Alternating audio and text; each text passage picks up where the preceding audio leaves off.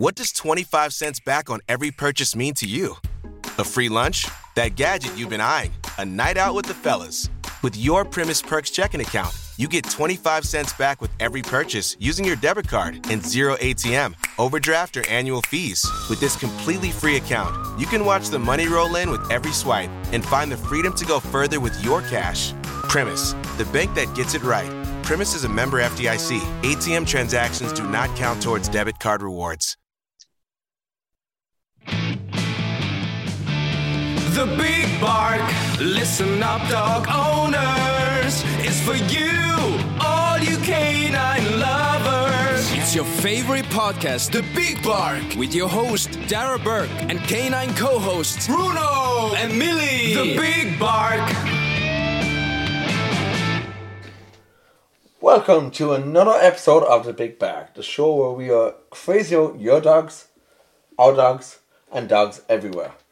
I'm your host, Darragh Burke, and join me as always are my canine co-host Bruno Milly, who are too lazy to actually come in front of the computer and in front of the microphone as always. So the last few weeks have been a bit crazy. Uh, new episode after new episode, week on week, so it's been kind of tiring as well. But we've had great feedback from our last few episodes. We had Cheryl Matters from Fetch Date in Indiana and bestseller of Leashes and Lovers uh, on with hers there two weeks ago. And we had Annie Grossman from the School of Dogs last week. Now, this week we are back on Irish soil again, and we are absolutely thrilled to welcome back. He's been a guest on the show back in Christmas 2020 for uh, All Over for Christmas. Uh, he is one of the ambassadors for Madra. You may know him from Ireland AM or the RTE TV show, and it's an absolute honour to have this awesome man here today who does so much for animals across Ireland. Pete Wedderburn. Pete, welcome to the Big Bark. Thanks very much for having me back, Darragh. Great to be here. Absolutely like him. Pete, you have your own podcast that goes as well. Yeah, we do indeed. Um, we, we've taken a bit of a summer pause on that. Um, uh, we'll be starting again before too long. Yeah, that's with Pet Fix Club, which is my, my website. Um, and um, we launched that last November. And so that's keep, keeping me busy along with being a vet in practice in Bray. So those are my, I suppose, two main projects that I that I'm involved with. So Pete, I know like last December when we had you on, you chatted a bit about Pet Fix Club, and for anyone who like is not familiar with yourself or Perfect Pet Fix Club, tell us a bit about it.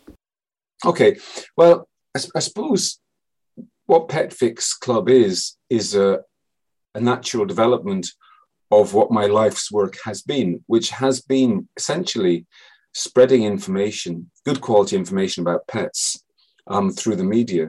And so, you know, I, I, write regular newspaper columns, um, regional newspapers in Ireland, uh, the, the Daily Telegraph in the UK, um, and uh, more recently, I've, uh, the last six months, I've been writing a weekly column in the Examiner every Monday.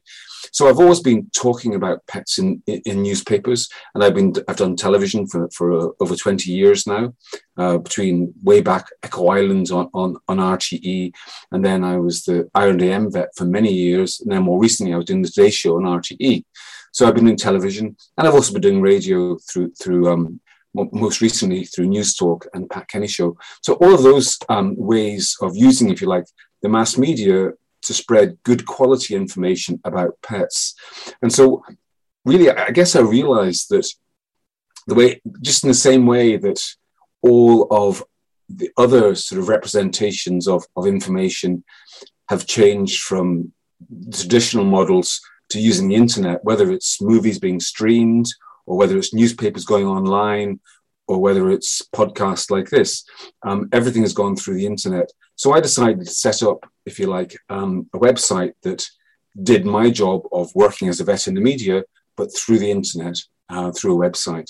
Um, and that's really what, what Pet Fix Club is. So what happens is people sign up and they can sign up for free for a month so they can see what it's like. Uh, and I'd encourage anybody to do that.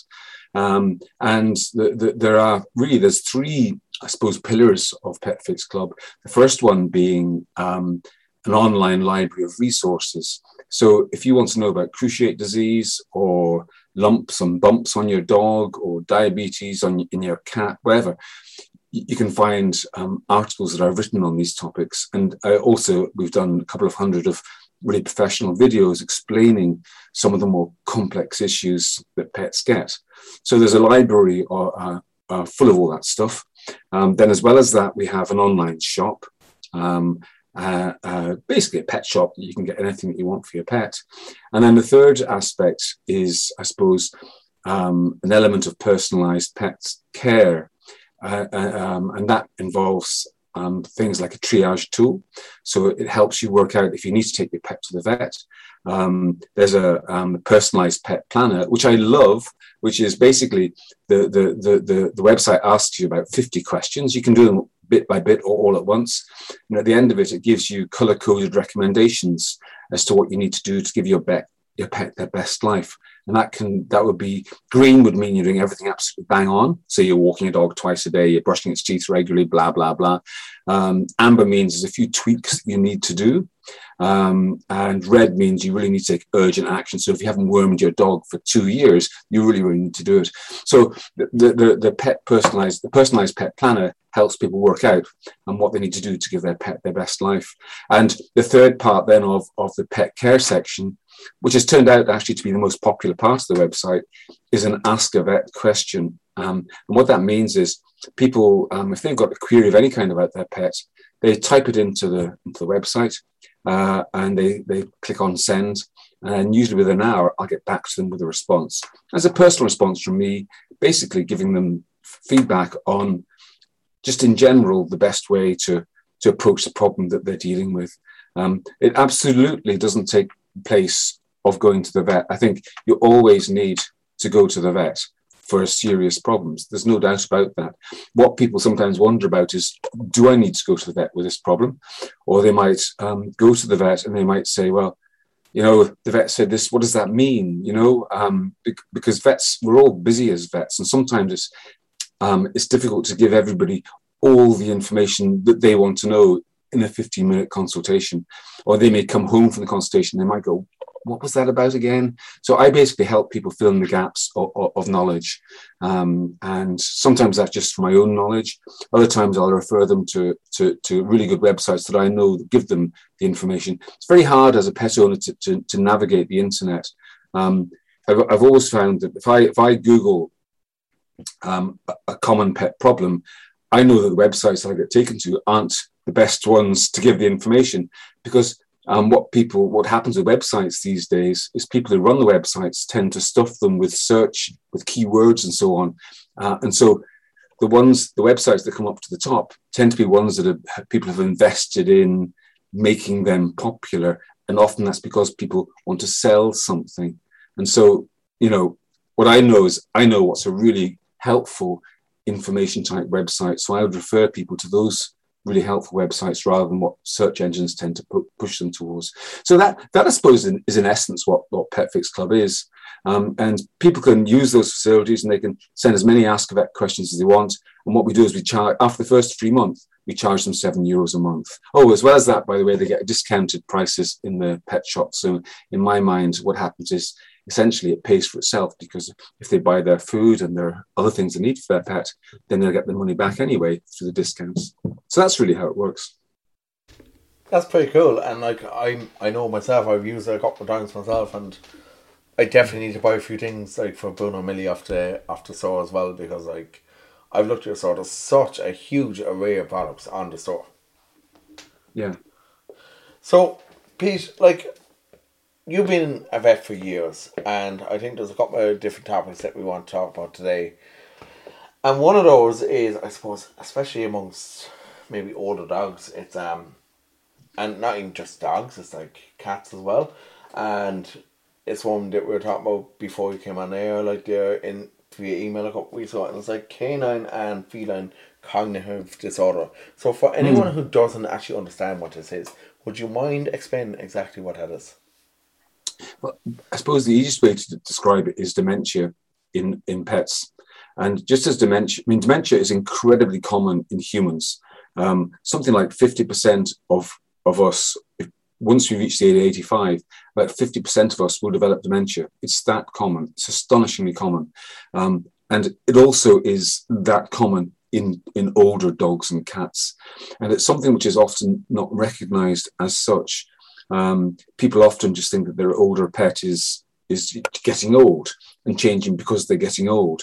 What we know now um, from more observation and also importantly from more dynamic imaging, in other words, doing special types of MRI scans of dogs and cats' brains, we know that they suffer similar types of changes to the brain that humans with dementia do. And if you analyze pets' behavior, they show similar types of behavioral changes. Now, they can't express themselves, they can't talk, obviously, so they can't, it's not maybe as obvious um, that they, they can't remember who you are, you know. Um, but once you bear in mind, once you have in your mind, um, yes, my pet may have dementia, you can then understand why they're behaving differently. Um, and then there are some treatments that can help that a little bit. Um, uh, but I think probably more importantly, pet owners can understand what's happening. And understanding what's happening is the best way, best first stage to actually dealing with it. And that's very true because, like, obviously, like, okay, like you hear of different dogs around the world who, like, have managed to understand maybe there's one or two dogs around the world who understand maybe 2,000 words of the English, English language. But Mm. that's only like a handful of dogs. Most dogs, like, if you're speaking English they don't understand. And their, like, language is, like, say, not just barking, it's like calming signals and, like, other forms of, like, body language to give off. And as humans, we don't understand it. So it's kind of like how. Communicate, communication is definitely a big issue between us and our dogs. It really is.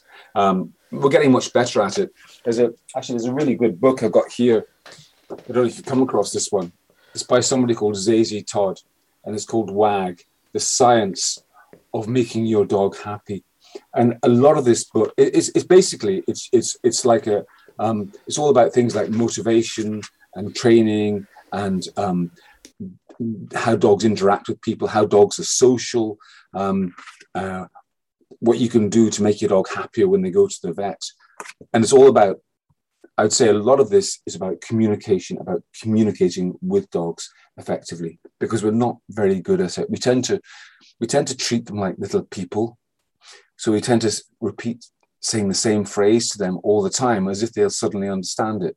But of course they don't because they're not little people. So we need to learn to understand them and to treat them accordingly. So, Pete, with like cognitive disorder, what are the signs really for um, for an owner to watch out for? Well, I think the, the, the most most obvious signs are visible changes in behavior, changes. So you're looking for change. So um, I suppose you're talking about older pets, and that means dogs and cats over the age of 10, it can start. Um, and certainly over the age of 15, I'd say it's, it's very, very common indeed. Um, and so, so the sorts of things would be um, sleeping disorders. So dogs might, well, they would start sleeping more. Um, they might wake at the wrong time of day. They lose their usual um, daily pattern. So they might wake up at two in the morning and start barking. Um, uh, and then they might sleep till lunchtime the next day. So that's that's one part. Um, uh, generally, random vocalization is a big part of it as well. So um, just barking a lot generally, just for no particular reason you can work out. Um, then also losing spatial awareness. So, like normally, if a dog wants to go out through the door, they will go to the side of the door where they can go through when you open the door for them. But what they will tend to do with, with, with cognitive, cognitive, cognitive decline is they'll go to the side of the door where the hinges are, where obviously they can't go through when you open the door. So they just they get confused like that. Um, what they will also do is they they will um, sometimes um, start to um, they'll they'll um, do things like just go and stand in the corner, just looking into the corner of the room for no particular reason. They'll just you know behave in a, an odd way like that. Their behavior changes in that way. Um, they also often have what we know also with humans with dementia, and actually this is something I my, my, my own mother died of, of dementia um, some time ago, some years ago, and through her illness, I, I learned a lot about humans with dementia. And one of the things that I learned that may be obvious to listeners, maybe not, is that just to, I mean, what happens in dementia is the brain basically degenerates through due to various reasons, whether it's vascular causes or whether it's plaques forming on the brain or whether it's chronic inflammation in the brain, whatever, the brain structure changes.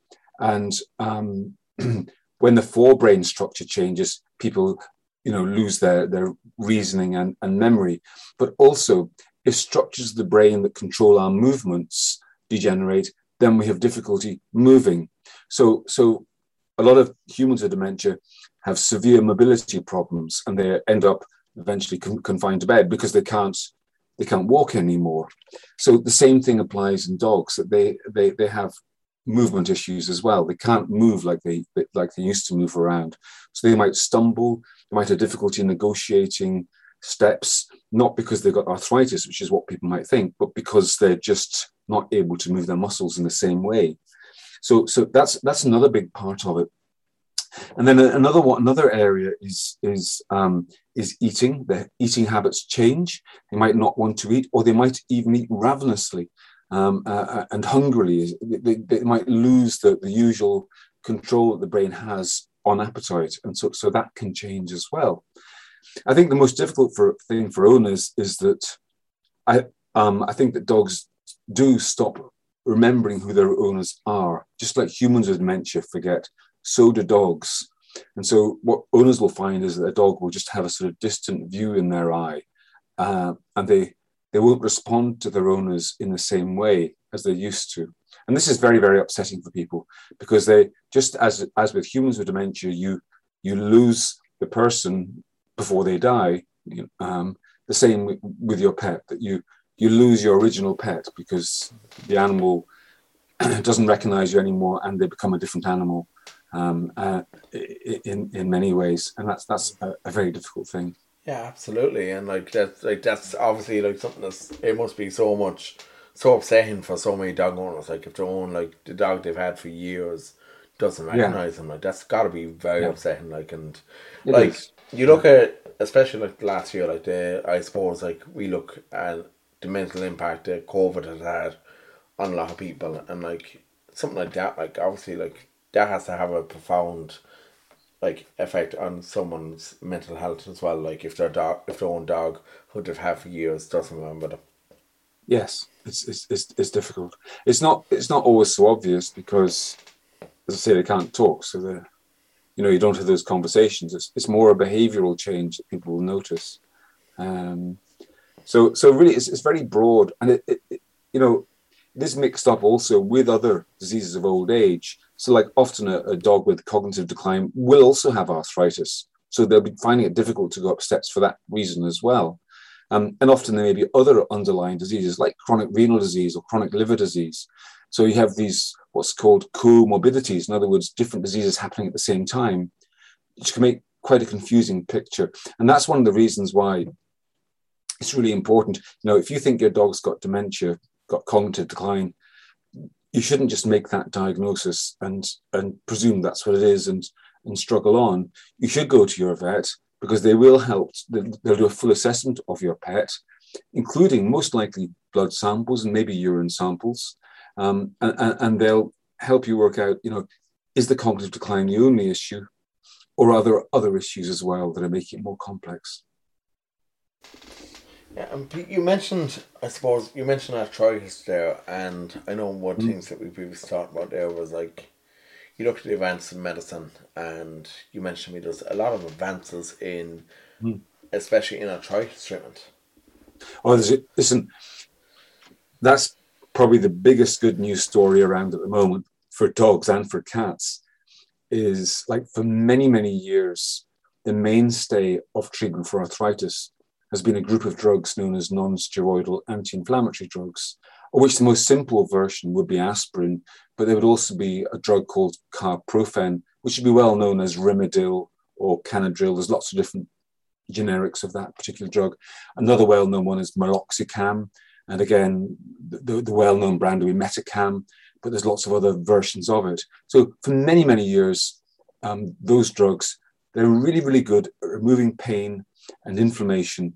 Um, and they have given many dogs many years of good life.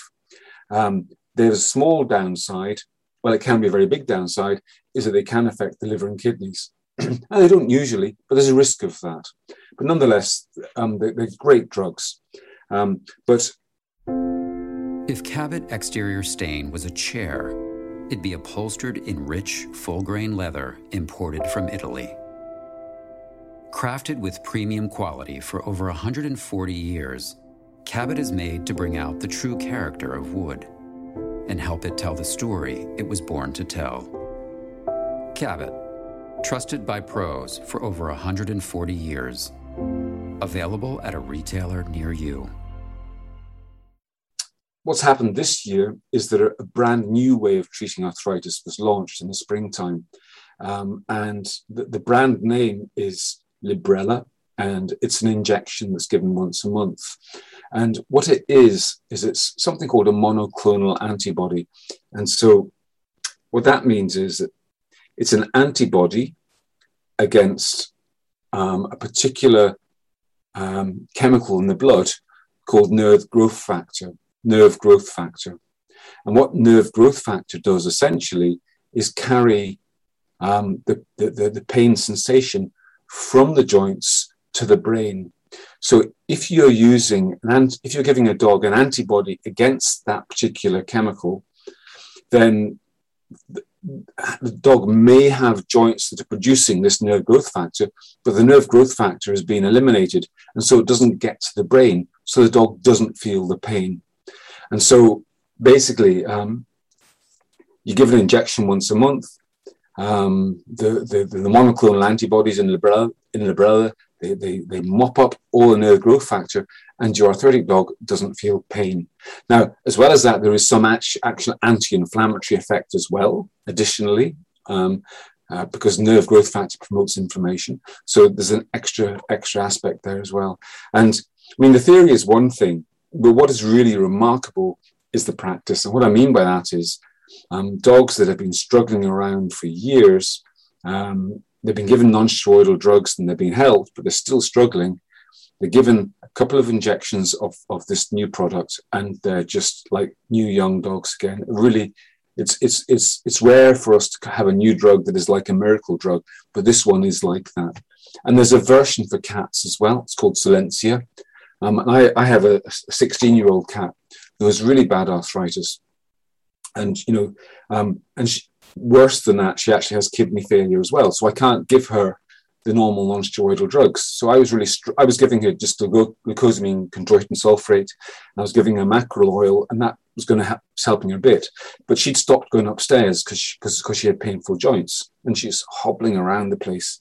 And she was obviously in pain, and it was it was it was difficult to watch her.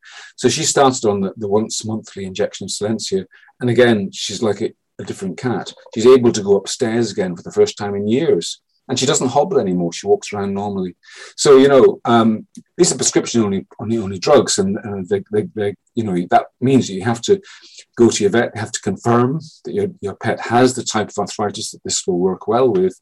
Um, but if they do have it, then it's it's fabulous. It's expensive. Um, um, uh, so you know, you uh, let's say if you have a Labrador with arthritis, it might cost you 15 or 20 euros to, to treat them with non-steroidal drugs every month, 15 or 20 euros a month. Whereas um, with um, the monoclonal antibodies, you're more likely to be, I don't know, 80, 90 or 100 euros a month, something like that. So it's much more expensive, but it is dramatically better for a lot of dogs. And, um, and the side effects seem to be almost non-existent you know so anyway that's just an example um, and i'm glad you brought it up because it's very new and it's very important for people to know about this to talk to their vet about it if they think their pet may may may um, benefit from it that's incredible Pete. like i just think in general the advances are there in like medicine not just for humans but for dogs like mm. i've recently been reading about uh, gregory Berns over in emory university in the us who's doing so much like experiments over the last number of years, but like dogs while they're away through MRI scans and just measuring the amount of activity that's going on in their brains. You go back 20, 30 years, you wouldn't have thought like that any of this, I suppose, uh, medical advance would have been there for pets. Yeah, no, it's, it's there's no doubt that we can do so much more for pets now. I mean, the, the downside of it is that it, it makes um, going to the vet much more expensive because, like 30 years ago, with some problems, you go to the vet and they would kind of say, "Well, you know, I'm afraid there's not much we can do here. Um, you know, your, your, your pet's life is, is limited." Whereas now they'll they say to you, "Well, you know, we can we can do MRI scan, we can." Uh, do complex um, spinal type surgery, we, we, we, may be able to fix this problem. Um, but you're going to spend, you know, five, six, seven, eight thousand euros on doing that. Um, and so this is this, this is the challenge to the, the science is that um, it means that then people have a choice, but the choice often involves a lot of money, and um, that's that's that's uh, uh, can be can be difficult to write. Absolutely, but even at that, like when you look at the amount of different pet insurance policies out there nowadays, like yeah. I, I, I spoke with John from Tree Vets here in Limerick a number of weeks ago about yeah. uh, different like uh, pet insurance policies, mm. and like I myself I have the pet insurance for Bruno because like he was young enough when I got it. Uh, Milly, unfortunately, when she came to us, she was too old to actually be taken mm. on as a first time patient. Seven years is usually the cut off time. Yeah, yeah, she was about eight at that stage when she came to us, and like, but it's such a huge benefit to have it really insurance for your for your own peace of mind. Yeah, uh, it, it, basically, I, I people tend to take out pet insurance in the hope that it's going to save them money. I don't know if it does say on average, it doesn't save people money. It doesn't save money. Um, you may be. It's kind of bizarre in that if you're unlucky, your dog gets some awful problem, then you will save a lot of money because you know, um, you know, if your dog breaks a leg and it's, you know, um, you wouldn't wish that in any dog, but if they do, you can afford the very best treatment because the insurance company is going to pay for it. But if your if your dog doesn't pay for it, doesn't break its leg, then you know it's going to cost you every month and you might never need it. But what it does buy you is peace of mind. And that's the key thing. People sometimes say to me, well, why don't I just put the same amount uh, um, as the insurance premium in the bank every month and save it? And then I got a war chest so I can pay for my pet stream when they need it. And yes, it is possible to do that. But the, the, the downside of that is that it'll only work if you like, if, if your pet has many years of, of, of good health and then they get sick or have an accident. But if you start to save up money and your dog breaks a leg when they're uh, a year and a half old, it's, it's not it's not going to work. So I think um, I think pet insurance is it's not a it's not a high margin business to be in. And what I mean by that is that I think that it's a it's a fairly honest type business. In other words, they take everybody's money's in. Um, they take a markup. I don't know what it is, whether it's five percent or ten percent. They take some of that money, um, but most of the money goes back towards um, helping animals who need help. So, so let's say, so you might pay 20 euros a month for your pet insurance. Um, and you have to remember that that's not money which the company is just taking and having as profit. They're probably taking two euros a month or something and having it as profit. But 18 euros is genuinely being redistributed to to other pets that actually need it. So, you know, I, I, I, I, I I think it's a great concept, and um, yes, it's expen- It can be expensive, but the point is that really good quality veterinary care is very expensive. That just there aren't cheap ways of doing the exciting uh, um, latest medical investigations and treatments. You just can't do it cheaply uh, any more than you can in humans. Yeah, definitely agree. Now, Pete, I suppose the last thing I want to talk to you about today is um, about it's something that I've seen myself in dogs over the last with the like with the rapid increase in climate change, like dogs have become more prone to like skin issues and I suppose particularly like even in the last few years, dogs have become more prone to skin disease. Maybe. I, I, I'm not sure if it's becoming more common than it used to be. It's always been a big issue. Skin disease has always been problematic. Um, so how uh, would okay? So what's like say you have a dog with like skin infections or with skin disease? What what's the best way to for an owner to deal with it? Well, I what I'd say to people is that the best answer is to go to Pet Fix Club and look up skin disease, and you'll discover really detailed explanations of all this stuff because it is quite complex. But then again, it's also very logical and straightforward. So you've got a dog that's got itchy skin. You go to your vet. Now, often what the vet may do is simply say, well, we're going to give your pet some medication to stop the skin being itchy. Because often if a dog gets itchy skin, they start to scratch themselves. By scratching themselves, they actually make it worse. They damage the skin with their claws and by nibbling it. So if the vet gives medication to take away the itchiness, then your pet will stop itching in many cases. And if they stop itching, then the skin will get better. And then that's the job done. Then so, so often vets may do that as a first in, as a first approach. But if the skin comes back again, being itchy a second time, then that's when you really need to investigate things. So, how do you investigate skin disease? Well, the first thing vets would do is they would rule out parasites. Fleas are incredibly common. Even if you don't see fleas, fleas can cause itchiness under the surface, you just in a hidden way. So ruling out parasites, not just fleas, but also mites. And, and these days it's done very easily by oral medication. Give a dog, we can give a dog a tablet, and we know that it's going to eliminate fleas, it's going to eliminate the different types of mites that dogs can get. So it's quite straightforward to rule out parasites. So that's the, first thing we would do. We would often also want to rule out food allergy. Food allergy probably causes something like 20% of itchy dogs, 20%. And there's no test for that. There's no, no effective blood test for food allergy in dogs. The only way you can diagnose it is by putting them on a trial diet. And that means giving them, um, I mean, allergies are to proteins. And so what you have to do is you have to give a dog a diet with very restricted proteins for a period of about six weeks. And you can do that by using, if you like, a, a home cooked type approach. You might use proteins the dog's never had before, such as mutton and potato, something like that. Um, or you can use commercial, so-called hydrolyzed diets. These are diets that have been pre-digested, so they don't contain any protein chains that can cause an allergy. Whichever way you decide to do it, you put them on a food trial for about six weeks, and they must have nothing but the special diet. If it's food allergy, they'll stop itching completely. And you can then try them with different diets to see what they can tolerate. So that's so ruling out parasites and doing a food trial. That will often be the first thing that, that a vet will do. Um, and what they will then do after that, it gets more complicated. Um, and um, they may take skin scrapes, they may take a skin biopsy um, to have it analyzed in the laboratory to, to actually see under the microscope, you know, what sort of changes are happening at a microscopic level in the skin. Um, and um, or they might give trial therapies. They might. Um, there's a very very common problem called atopy, which is um, essentially uh, allergies to dusts and pollens. And that's very common.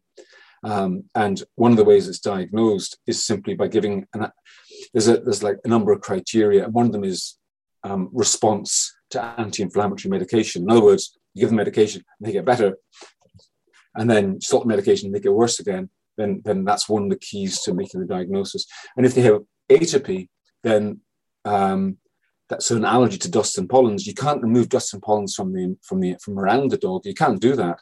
So you have to give them. There's, there's two approaches to treatment. One of them is long-term anti-inflammatory medication, and people will be familiar with that. That's like your dog basically having a tablet um, every day or every second day forever, or possibly an injection once a month forever. Um, but the other way of doing it is what's called hyposensitization or immunotherapy, where you, you actually do another type of test to find out what your which pollens exactly, which dusts exactly are causing the allergy, and then you give a very diluted version of that to your dog regularly once a month forever. And that desensitizes them. And the problem with that is it only works well in around 50 to 70% of dogs. Um, and it's quite expensive. So we don't vets don't tend to rush to do that because it's you know because it like if it was 99% uh, successful, we do it all the time. But because the relatively low efficacy, we don't tend to um, use it as much as, as, as, as, people might think we would. So there you go in a nutshell. But like skin disease is huge. It's a massive problem. And that's why I've written about it and done videos about it so much on Pet Fix Club, because you know, understanding it is is the key, understanding why your pet's itching in the first place. And yeah, I like I know myself, like even from during the summer there, both Milly and Bruno, like they had they both had to go on uh anti-inflammatory tablets because they they both got uh, I believe what the vet said at the time like was it was an allergic reaction to whatever pollen or whatever was in the air, and like the tablets cleared it up, but Yes. like, that's not always going to be the case either. Yeah, it's well, it's it's often it's a seasonal problem. So there'd be some dogs that would need these tablets, maybe for May, June, July, August, September, and then they're fine in the winter. So you know, it depends. So Pete, like, what's the plan now going forward for Pet Fix Club? Well, basically, we launched last November, and it's it's, it's been a very interesting sort of process. Um, it's like any other startup in a sense that what you do is you you have an idea for something that you, you hope is going to bring value to people, um, and you put it out on the market and you see how people react to it, and um, and that's known as your first iteration. In other words, it's, it's your idea put out to the world, but then what happens is um, the world responds to that, and so you discover very quickly what people like and what they don't like so much. And so then what you do is you you you you focus on developing the things that they like, and you don't worry so much about the things that didn't really work. So that's the stage that we're at. And over the next four to four to eight weeks, we're relaunching uh, with a slightly different approach, with different emphasis, um, and the website will be different as well. And that's going to reflect what people have really enjoyed. And so when people go to it, they'll go, "Oh, right, there's more of that," and "Oh, yeah, I can see that now." And so that's the idea. And probably there'll be many iterations over the years as well as we gradually discover what really works. And I would also say that very much for us, Ireland is the pilot market. In other words, we're, we're finding out what pet owners generally like and what they want um, by working with people in Ireland. But once we've done that, once we've uh, uh, evolved it to a stage that we're really, really happy that we're ticking everybody's boxes, then we'll be looking further afield. And in fact, in um, in December, one of the exciting things that I'm doing is I'm going to to speak at a conference on um, innovative pet care in Boston, in the US, um, where I'll be talking about our experiences with Pet Fix and comparing and contrasting with other similar types of services that are available in the US and indeed in other countries. Because one of the really exciting things about the internet is that it's global. So that, you know, if, if I've put a website up, people in Ireland can go to it, but so can people anywhere in the world. Um, at any time at all. And you know, the mission for to Pet Fix is to provide high quality veterinary information to everywhere, to, to everyone, everywhere, all the time, at, a good price. And that's what we're trying. That's our aim is to do. And everywhere means everywhere, literally. Um, and I have to say, like, one for me, one of the really exciting aspects of it is when I help somebody who who's living in, in, in the Philippines and, and their cat's seriously unwell and they can't even find a vet that to me is, uh, you know, to be able to help them makes a huge difference to me, and I, I, really value that. And you know, there was a horse of all things on a, on a remote island in Fiji that had a really big problem. Now, horses aren't my main thing at all, but nonetheless, um, you know, when somebody's in trouble with an animal um, and they can't get to a vet at all, then you certainly can help them. That's fantastic, and I'd say going to Boston, like getting back to like face to face, uh, like sessions, conferences. I know we were meant to originally be doing this face to face ourselves today. Like uh, I was mm. meant to be coming to Dublin, but unfortunately the thing I was going to was cancelled. But mm. like it must be like a great sense in one way of returning to somewhat normality. Uh, yes, I mean we're coming out of COVID. and It's great to be able to we're having people back in the concert rooms now in, in the clinic uh, I, I mean we've managed to work very well with the systems that we developed but still it's not the same and the best thing is to, to be in a, in a room with an owner examining the animal with them talking to them at the time it works the best and yeah, we're all happy that that's coming back on stream Alright, Pete. So, if people want to find Pet Fix Club, what's the URL for them to go to? It's petfixclub.com, or you can just go to petfix.com either. Brilliant. Um, and you're on, you're on Instagram and Facebook as well? I am indeed. Well, we are indeed. Yes. Brilliant. That's fantastic. Listen, Pete Wedderburn, aka Pete the Vet, thank you ever so much once again for joining me on the Big Bark. It's been an absolute pleasure to have you on today. Thank you, Darragh. Been fun. The Big Bark, listen up, dog owners. It's for you, all you canine lovers. It's your favorite podcast, The Big Bark, with your host, Darragh Burke, and canine co hosts, Bruno and Milly. The Big Bark.